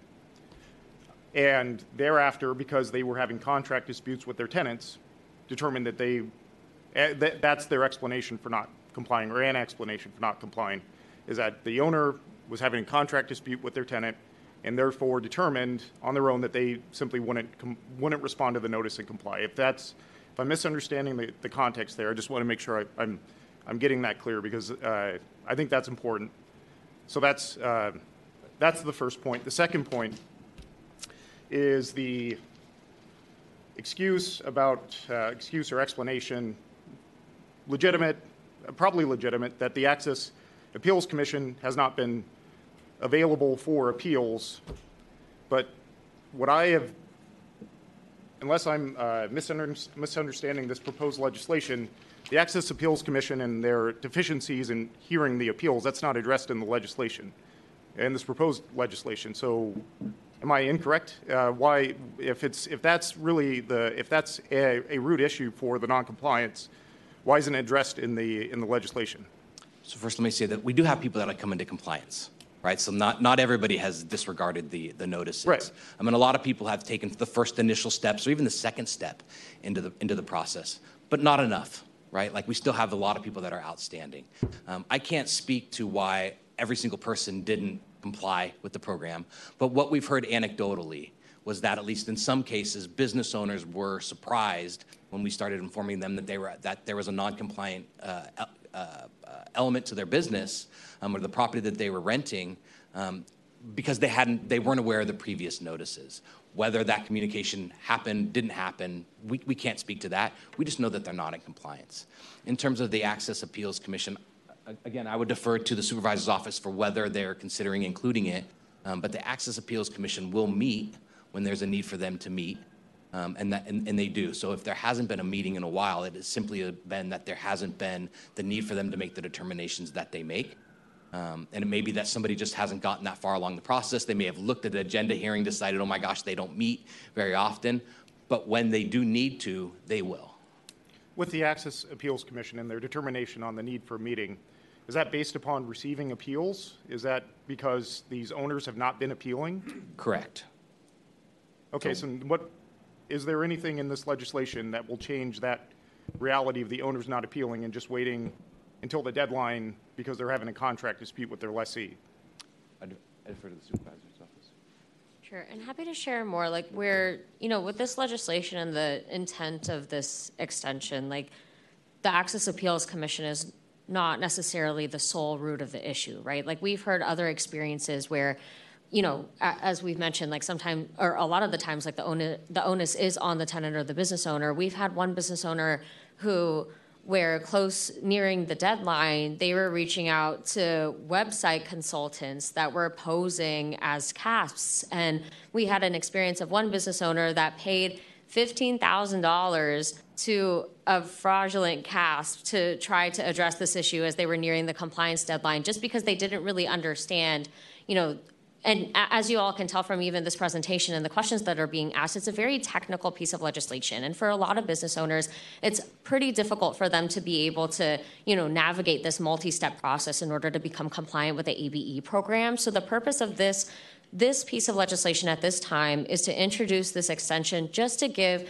business owners DBI, the supervisors that are doing outreach, all the departments that are coming together to figure out what amendments to this legislation or this overall ABE program could be to help businesses become in better compliance with the ABE program. So right now, this legislation is extending just to give everyone more time, and hopefully, as these departments and supervisors and all of us come together to identify, you know, what are the the root issues of the ABE program as it stands, and what are some, you know, ch- changes that we could make in order to help businesses become in better compliance, then we can, you know, come back to you all or continue to convene and have this conversation to identify, you know, what those changes could, to the program could be and, you know, how we can identify it either through, you know, procedural changes or through future legislation. But as of now, the legislation as it stands is an extension to grant these business owners more time as some of these compliance deadlines have already passed or are, you know, close to, um, um, actually, the most recent compliance deadline was on September 29th. So, you know, just to be able to give business owners more time in order to, you know, for us to identify these changes to the program and for them to come into compliance. Commissioner, I'd make one other point, and that is that there's actually a limited number of CASP inspectors. And what, what, at least what I've seen in my conversations with some business owners has been that the architects, this isn't necessarily their area of expertise. And like the gentleman in, in Bernal Heights, his architect was telling him he had to raise a sidewalk. And whether that was accurate or not, that was different from when we've spoken to CASP inspectors. That's not the first thing you go to, right? Like you look, you try to explore other options in other cases. So it's not to say that that, that has been the situation in, in, in every one of these properties, but it is just to acknowledge that there's a certain number of people that do this work, and hopefully by doing additional outreach and by extending the deadlines, we can get these business owners to tap into the existing pool um, and actually take advantage of, of, of the time that we're giving them or that they're being provided. I, I would just like to say that, you know, San Francisco is going above and beyond what is generally required. Um, everyone is still held to ADA compliance, right? As, as was noted earlier. Um, and you know, I worked for a disabilities rights organization for five years. I worked for Center for Independence of the Disabled in New York, and I just applaud that this, this city has chosen to go above and beyond here. Um, and I also understand not wanting to overburden uh, small businesses. It is really technical. It is really hard stuff. Um, leases between tenants and property owners are complex and they can take so many different forms.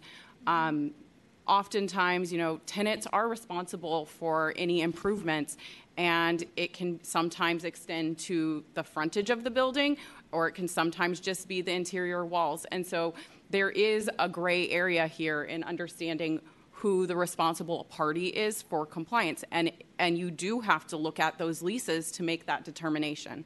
So um, I would just like to say that I support uh, moving. I would like to make a motion to uh, support this legislation and see it move forward.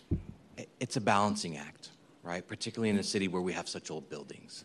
And so, how do we balance the, the right intentions with making sure that people can actually do this in a sustainable, real way?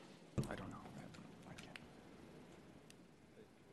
Before, yeah, before we uh, have the motion, if, if I could. So, uh, oh, sure.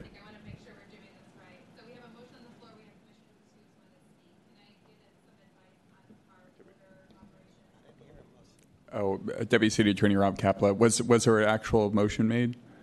And was there a second? No, we didn't. Okay. So she's, uh, during, at the end of. Well, the order of events is there was a motion made, and then Commissioner Williams asked to speak. So okay. I'm asking. The, we, we would need a, a second on the motion before we proceed on that. If, if before someone seconded, there's more comment, um, the Commissioner, uh, Commissioner Williams can, can speak. Sorry? Um, I, I would, for now, uh, let let Commissioner Williams speak, and then we'll entertain a motion after that.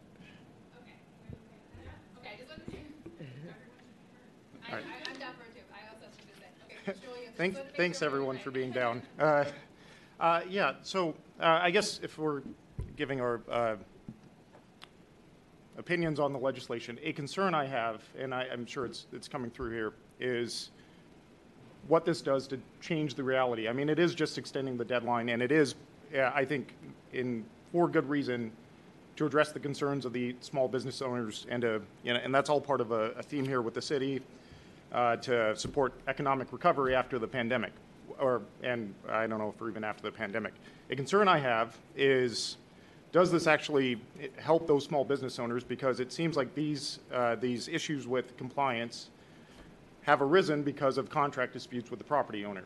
Um, and I think the issue with compliance, and again with the, the commercial leases, if, uh, you know, if a uh, property owner received a notice in 2016 or thereafter uh, that they needed to comply, didn't comply, and then entered into a lease uh, with the commercial tenant. Now, what, we're, what, I'm, what we've heard is the tenants didn't have any idea that they needed to comply here. Now, that seems like sort of deceptive leasing from the property owners, and here we are proposing legislation to address that concern. But uh, it doesn't address that concern. So, what, what about prospective leases? What's going to happen when new tenants enter and they're not notified of their need to comply?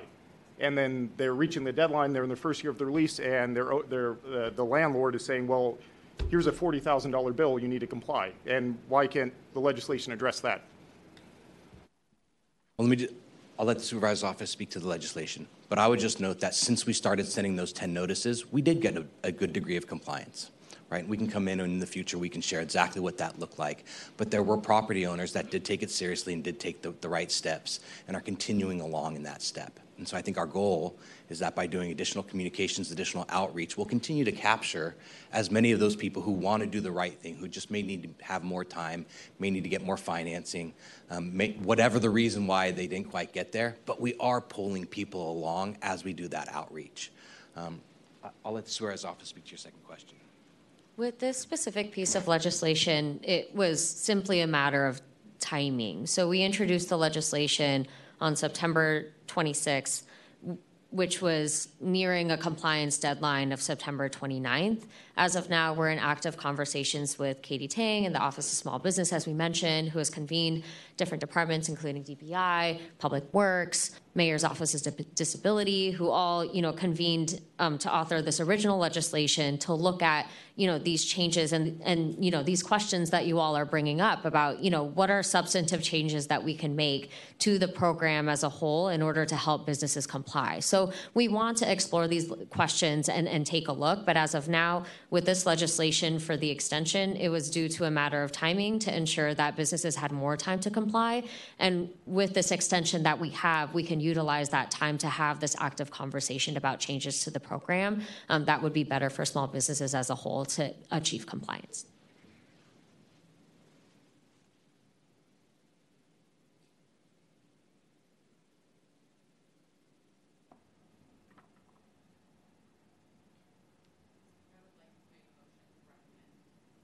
I would like to make a motion to recommend. Is there a second?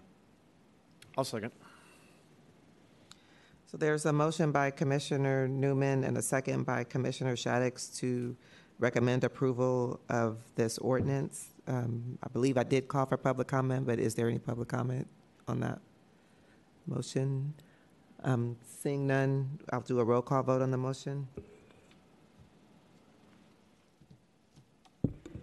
Interim President Alexander Tut, Yes. Commissioner Neumann, Yes. Commissioner Shaddix, Yes. Commissioner Summer, Yes. Commissioner Williams. No. Okay, the motion carries uh, four to one. Okay, thank you. Um, Next, we have item six, discussion and possible action on proposed ordinance amending the local findings included by reference in the following ordinances. One, the 2022 San Francisco Building Code, ordinance number 225-22. Number two, 2022 San Francisco Green Building Code, ordinance number 227-22. Three, 2022 San Francisco Mechanical Code, ordinance number 22822. And four, San Francisco Plumbing Code, ordinance number 23022, in addition to other requirements.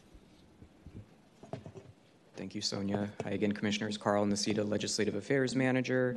As Sonia said, this ordinance would make technical edits to the indexes of findings supporting local amendments to the San Francisco Building Code, the Green Building Code, Mechanical Code, and Plumbing Code. If you could go to slide three, please. Um, just a process note for you. This ordinance has not been submitted yet to the Board of Supervisors. Um, it is a draft approved as to form by the City Attorney's Office, and staff are seeking the Building Inspection Commission's approval and recommendation of approval of this ordinance to the Board of Supervisors before we submit it as the department. Next slide. So, some background information on this ordinance. Last year, consistent with the California Building Standards Commission code cycle, the Board of Supervisors repealed the 2019 San Francisco Building Codes, all that Sonia just read and I just reiterated, and enacted the 22, uh, 2022 code. And as part of that process, the board made express findings, section by section, that each San Francisco amendment to the California Building Standards Code was reasonably necessary due to local conditions and those local conditions and findings are generally related to topography, geology, and climate. The slide says geography, but it's actually geology. Uh, the findings are contained in Exhibit A to each of the 22 building code ordinances and are on file with the clerk of the Board of Supervisors. Next slide. So here is Exhibit A to each of those ordinances.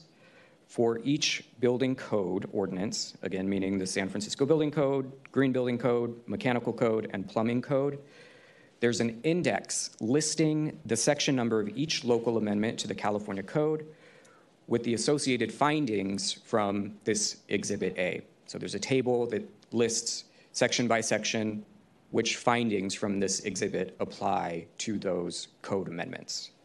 Next slide. So, what's the issue? Why is this ordinance necessary? In its review of our local amendments, the Building Standards Commission discovered some technical omissions to the indexes of findings associated with all of those 22, 2022 code ordinances, and they requested corrections to those respective files that are on file with the clerk of the Board of Supervisors. So this ordinance would make those technical corrections requested by the California Building Standards Commission by updating the index of local findings, which are incorporated by reference in each of the codes. And the clerk of the Board of Supervisors would then update each board file for these ordinances with the amended indexes. So I think the most critical point here is that n- no codes are being amended, only changes to the index of findings. So again, no underlying building codes are being amended with this ordinance. And next slide. The Code Advisory Committee did meet last week on October 12th, and they made a unanimous recommendation to the BIC that you make a recommendation of approval of this ordinance to the Board of Supervisors.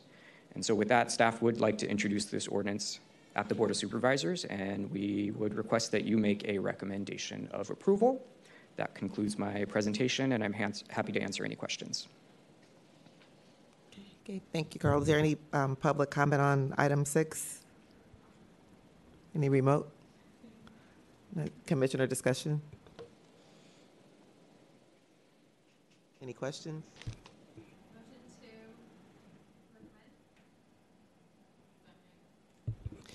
Okay, so there's a motion by interim President Alexander to, to recommend support of the ordinance and a second by Commissioner Neumann. And I'll do a roll call vote on the ordinance. Interim President Alexander Tut, Yes. Commissioner Neumann, Yes. Commissioner Shaddix, Yes. Commissioner Summer, Yes. Commissioner Williams. Yes. Okay, that motion carries unanimously. Okay, thank you. Um, Next, we have item seven, discussion and possible action regarding Board of Supervisors ordinance file number 230310, amending the administrative code, building code, and planning code to clarify the ministerial approval process for certain accessory dwelling units, meeting certain requirements in single-family and multifamily buildings, in addition to other requirements. Thank you, Sonia. Carl Nicita, Legislative Affairs Manager. Last time you'll see me this morning. The proposed ordinance will update San Francisco's accessory dwelling unit or ADU programs to comply with the latest amendments to state law that went into effect on January 1st, 2023. Again, your possible action today is to make a recommendation of approval of this ordinance to the Board of Supervisors. Next slide. Actually, another slide forward. One more. Thank you. Um, Another process note for you on this ordinance, like the last one, um, the ordinance was introduced earlier this year as planning code amendments, and when it was introduced, there were no building code amendments, so it wasn't referred to the BIC. Uh, Since then, though, building code amendments have been requested by the ordinance sponsor, which is the mayor, and those amendments were drafted and approved as to form by the city attorney's office, and were also considered and recommend, recommended for approval by the planning commission at its meeting of September 28th though these specific amendments to the building code have not yet been adopted by the Board of Supervisors in the Land Use Committee or introduced in a substitute ordinance, which is another route. But we definitely expect that the building code amendments will be incorporated into the ordinance before the Board of Supervisors. So we're bringing the ordinance to you now with the draft building code amendments to not delay the legislative process. Next slide. So you probably noticed in your packet, it's a really long ordinance, um, mostly of planning code amendments, as I mentioned before. Um, so I'm really happy my colleague Veronica Flores from the planning department's here to give a over overview of the overall ordinance. Um, but here on the screen, you can see the three paragraphs, which are building code amendments in the ordinance. I'll cover these on the next slide, please. So currently, under the planning code, the city has 60 days to act on state mandated ADUs. This language in the proposed ordinance has been moved from the planning code to the building code because DBI is the permit review agency. And this ordinance also clarifies that the city has 60 days to approve or deny state mandated ADUs instead of to act within 60 days. Um, also, under the planning code, permits for demolition of a garage that's replaced with an ADU typically do not require notice and could potentially be approved over the counter. Under state law that went into effect at the beginning of this year, demolition of a garage being replaced with an ADU is not required unless the ADU is located in Article 10 or Article 11 districts, which reference to the planning code for historic districts or conservation districts, respectively. This language about demolition of a garage similarly has been placed instead in the building code since that scope of work would trigger a notice from DBI uh, to properties within 300 feet of that demolition. Next slide. And the Code Advisory Committee met on October 12th and made a unanimous recommendation to the BIC to recommend approval of this ordinance. So, again, that's the building code overview, but I'd like to invite Veronica Flores from the Planning Department to provide some more detail on the ordinance as a whole and the updates to our local ADU program. Good morning, Commissioners. Veronica Flores, Planning Department staff. Um, again, this is related to the next round of accessory dwelling unit legislation to make our local code, our local code language consistent with state law. This ordinance covers the new bills, um, Assembly Bill 2221 and Senate Bill 897, both of which were effective January 1st of this year. So, really, the focus here is to make amendments that we are required to do to comply with state law. And I do want to emphasize that um, staff and the city were, were already in, in practice reviewing and approving permits according to state law. And now this ordinance is catching our language up to be able to align with the state law and also align with our current practices. So, some of the changes, as Mr. Nicita had already shared, includes um, the language related to the 60 days to approve or deny the ADU project. Um, another change relates to the allowable height limits for ADUs. And um, additionally, this ordinance also does um, reorganize the ADU programs so that they are in their own standalone sections within the planning code, all in efforts to make it easier, more legible, clearer to understand, and for people to use. Um, so I just want to provide a little more detail on the two um, building code amendments that the mayor's office have has endorsed. Um, again, the first change relates to the 60 days to approve or deny. Currently, the um, or the last state law said we have 60 days to act, which planning is able to do. We're able to review and approve and send this off. Um, other agencies are able to do as well, but just that technical change to approve or deny, it's more appropriate for this to be within the building code. And then the second change related to the notices for garage demolition. Um, again, planning code currently allows for some garage demolitions to be approved over the counter without notice. Um, just depending on the site location. Um, we do require a certificate of appropriateness if there is a proposed garage demolition for a historic landmark. And so that proposed garage demolition would then be noticed through that full hearing process. Um, it came to our attention that the building code does um, have their own notices for such garage demolitions, so that's where we had reached out and um, have that included in the building code as well. And um, I believe Mr. Nicita already circulated that lengthy draft with you and was featured on the slides. So um, that concludes my presentation, and I'm available for any questions. Thank you. Thank you. Um, is there any public comment on item seven? Any remotely? Okay, did commissioners have any questions? Then, um, there are no questions, is there a motion to recommend approval of the ordinance? So moved. Okay, is there a second? I'll second. So there is a motion by Interim President Alexander Tut and a second by Commissioner Shadix. I'll do a roll call vote on this motion. Interim President Alexander Tut, Yes. Commissioner Neumann, Yes. Commissioner Shaddix, Yes. Commissioner Summer, Yes. Commissioner Williams. Yes.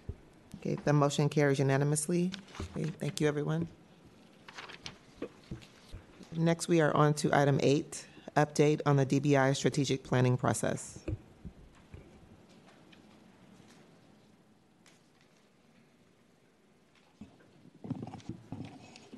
Hello, Commissioners. I'm Patrick Hannan, the Director of Communications for the Department of Building Inspection. Uh, Since Director O'Riordan took over three years ago, we've had a series of changes and improvements in our department.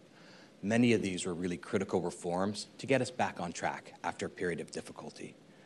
Uh, We've now implemented uh, many of those reforms, and it's now time to establish a new North Star and new priorities to take us to the next level um, and help us achieve our potential.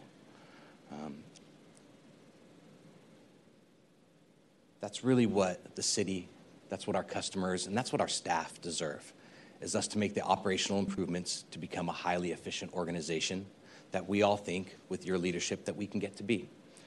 Uh, it- That's what we're starting here today. Uh, I have Dave Schwartz with me, who's going to speak to our strategic planning process that'll get underway. Uh, What we're doing is a little bit different. Uh, We're not just going to do a strategic plan that we look at periodically and say, are we headed off in the right direction? About half of the work that Dave will be doing with us is about implementation of that plan to make sure our executives, our managers, our supervisors, and our staff all have the tools to actually implement the plan and go in the direction that's, that's laid out in that strategic plan. Um, Dave's going to walk you through a presentation of what's going to happen, what that process will look like, the timing. He'll speak to a little bit how we would like to involve you guys in this process. Uh, and if at the end of it you have any questions, we'd be happy to answer any questions. But we appreciate your support um, and your willingness to embark on this journey with us. Dave?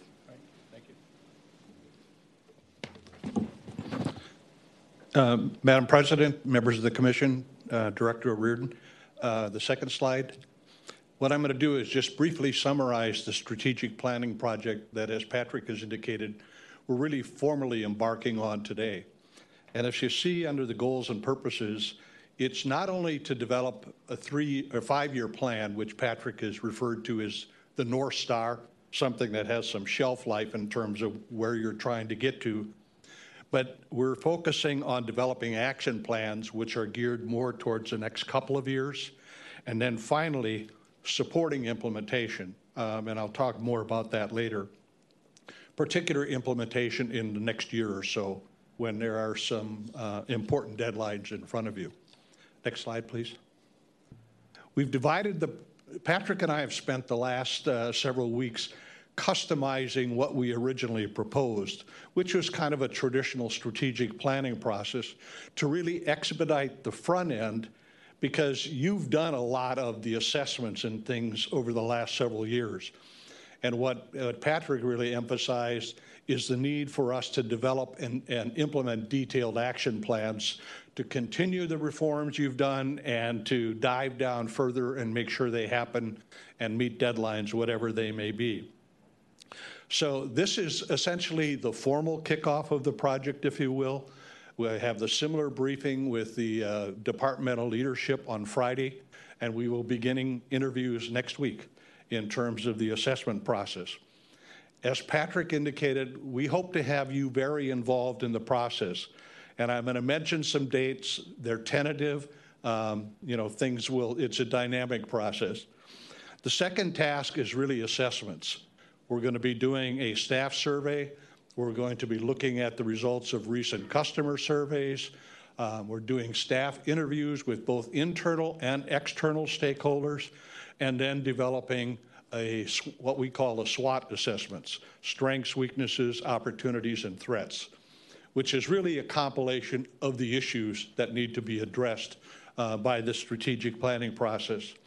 We hope to bring that assessment back to this commission uh, at your December 20th meeting or somewhere thereabouts, give or take a meeting. But you can see we're planning on moving fairly quickly. Uh, next slide. Task three is actually the strategic plan development, which we have compressed. Normally, that might be something that takes three, four, six months. We're really compressing that down into about two months for the departmental level strategic plan because most of our work is going to be at a more detailed divisional level.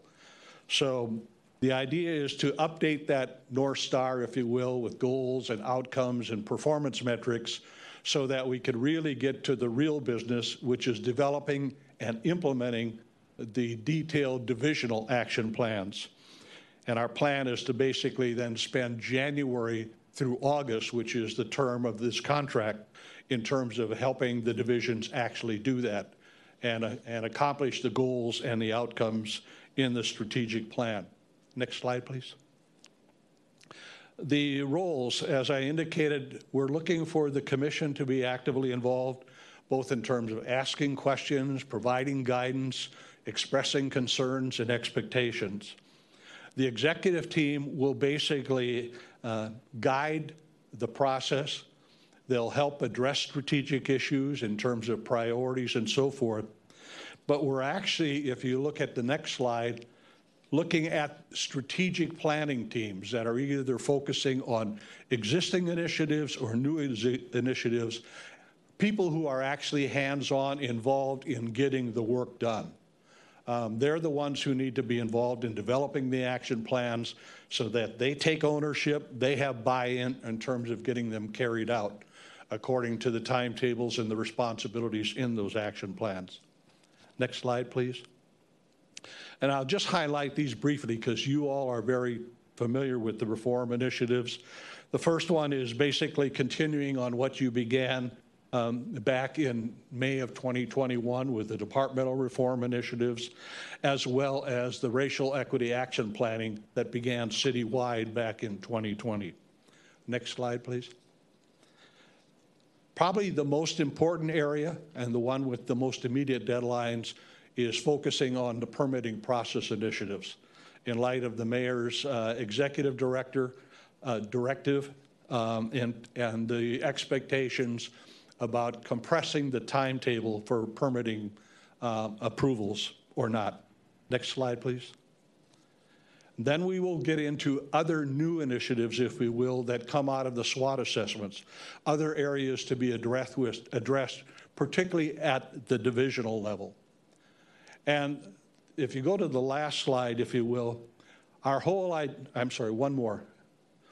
Our whole idea is to help kind of establish and inculcate a culture, if you will, of what we call continuous process improvement, which means this isn't a one and I one off that Patrick and I and others are involved in for the next 10 months, but we're trying to basically institutionalize the process within the department, if you will, such that it's something that can be carried on for the remaining years of the strategic plan as continuing process improvement. And that basically sees, if you look at the circle, the, which basically talks about plan, do, check, and act, it means checking out new initiatives, piloting them as appropriate, measuring results, and then, where appropriate, implementing them department or wide, or in some cases, perhaps citywide. But that's what we're about. So I'm looking forward, if, if things go according to plan, for Patrick and I to be coming back monthly at between now and February with the deliverables coming out of these four tasks um, and, and presenting them for both uh, um, commission feedback, if you will, guidance, and in some cases approval. With that, let me turn it back to Patrick.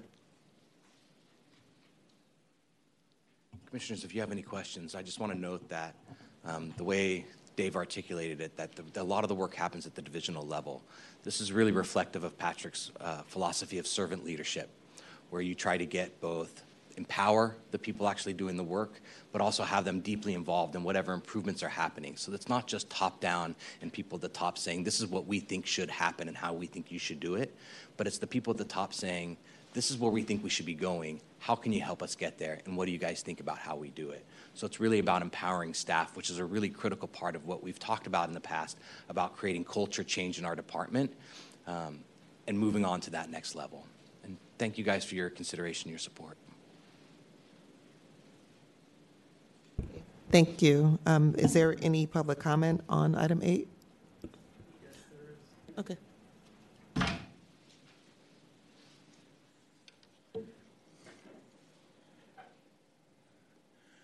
Good morning. My name is Jerry Dratler.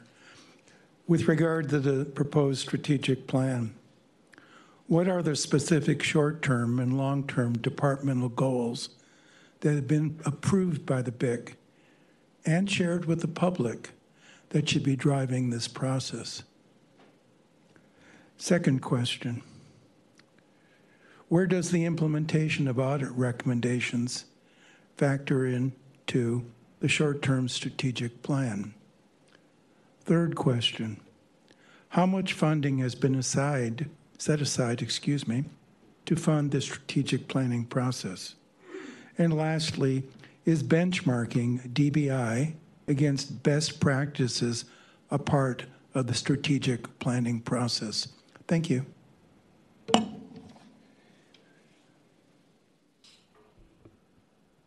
Is there any additional public comment, um, in person or remotely? Is there commissioner questions or discussion?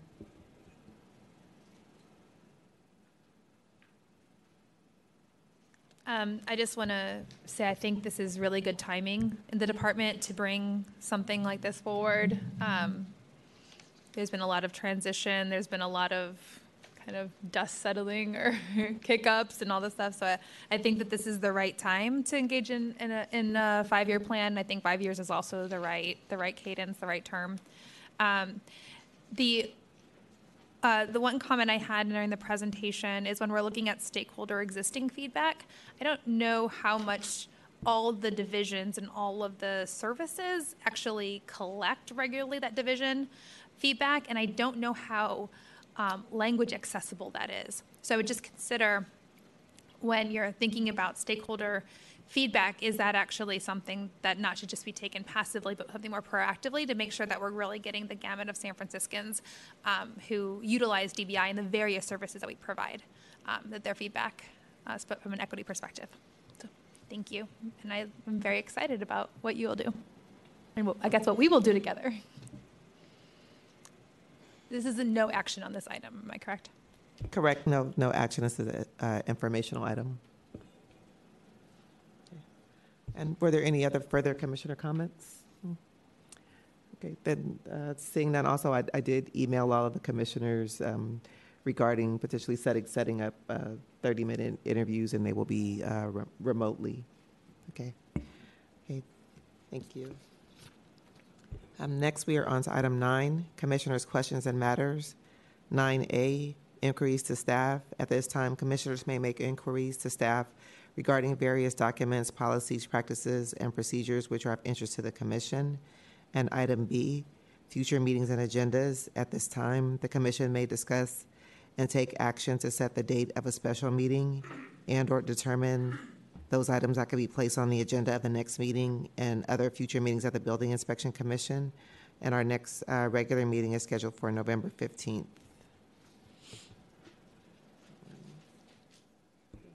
Are there any commissioner inquiries, questions? I'll just make one. So Director O'Riordan, uh, it's related to one of the initial public commenters uh, describing the suicides of his, uh, his colleagues. And just, uh, is there anything the department does uh, or any like reach, uh, mechanism for staff to reach out or staff to be reached out to to address maybe mental health issues that, that are unique to being an inspector or, or working at the uh, Department of Building Inspection? Um, well, the answer is yes, and I don't want to speak to the specific um, incidents because I don't, I don't want to impact families. But yes, we, we our HR team does work with the Employee Assistance Program, which is part of the citywide uh, HR.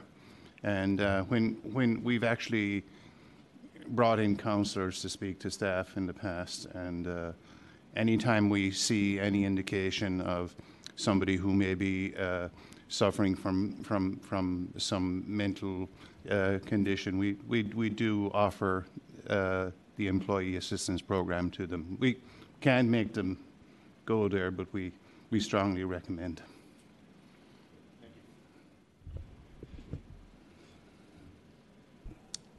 So um, I need some guidance on this, but uh, it's noted that the next DBI meeting is scheduled to be in the middle of the APEC conference, which may or may not. Uh, I think there's a couple, maybe some unknowns um, as to whether or not we'll be able to have that that commission um, meeting. So, in light of that, um, my expectation was to honor um, Commissioner Chavez's request for a special hearing on the fee study at that meeting because we expected to get it in November. But since we might not have that meeting, I'd like to try to set that date today um, and not miss that opportunity. And so, um, Deputy City Attorney Rob um, Kapla, do we have to have a is, is do we have the ability to set a special meeting outside of just announcing it today? Like, is there like could we could we notice it? You know, is there a noticing period that we can do that's outside of today? Uh, Deputy City Attorney Rob Kapla, there are provisions for noticing once we have an agenda for what the special meeting would be, but you can certainly, as a as a body, determine that you want to have a special meeting and and and the date, and and that can be confirmed by the department whether that's available. Um, but I, I think you could take action to say you'd like to have a special meeting at a um, next month or an additional meeting. Okay. Well, then I would like to have call for a special meeting on the fee study looking at the last week of November, perhaps the November 29th, which is a Wednesday. Do co- commissioners know if they would be available on that date, No- November 29th? Okay. And then just to, to clarify, you were saying to can, to cancel the November 15th meeting because of a, a conference, you said? I'm, I'm going to hold that, Okay. but I'm, I'm, I'm putting this out there because there's a Oh. possibility. Okay. um, of, that there may be a need to, to do that. I, 'cause I think there's a lot around the APEC com- conference that is unknown. Okay. Um, and I want to, and that may require high-level folks to be present at or to make calls at. I just want to not miss the opportunity to call for this special meeting in, in the event that we are not able to have the meeting. I'm not, I'm not calling for the cancellation at this time, but Okay. I'm being transparent as to the, re- the, the reasoning to. Okay, understood. Thanks. Okay, so anything else do I need to do regarding this? Yeah, go ahead, Director. Yeah, I'd like to just recommend that for any of you who haven't downloaded the MyShake app, uh, it w- it's good to do that and set up the notifications in it. We did actually have a 4.1 earthquake near Rio Vista at 9:29. I assumed it was uh, a Loma Prieta test alert, but it just shows that it, it works. So Thank you.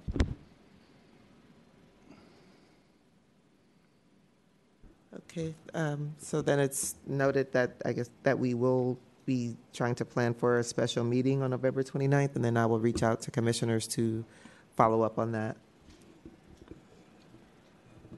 Um, And if there are, um, I guess if there is any agenda items regarding that, or that might be heard also at the special meeting, then commissioners can reach out to me to let me know.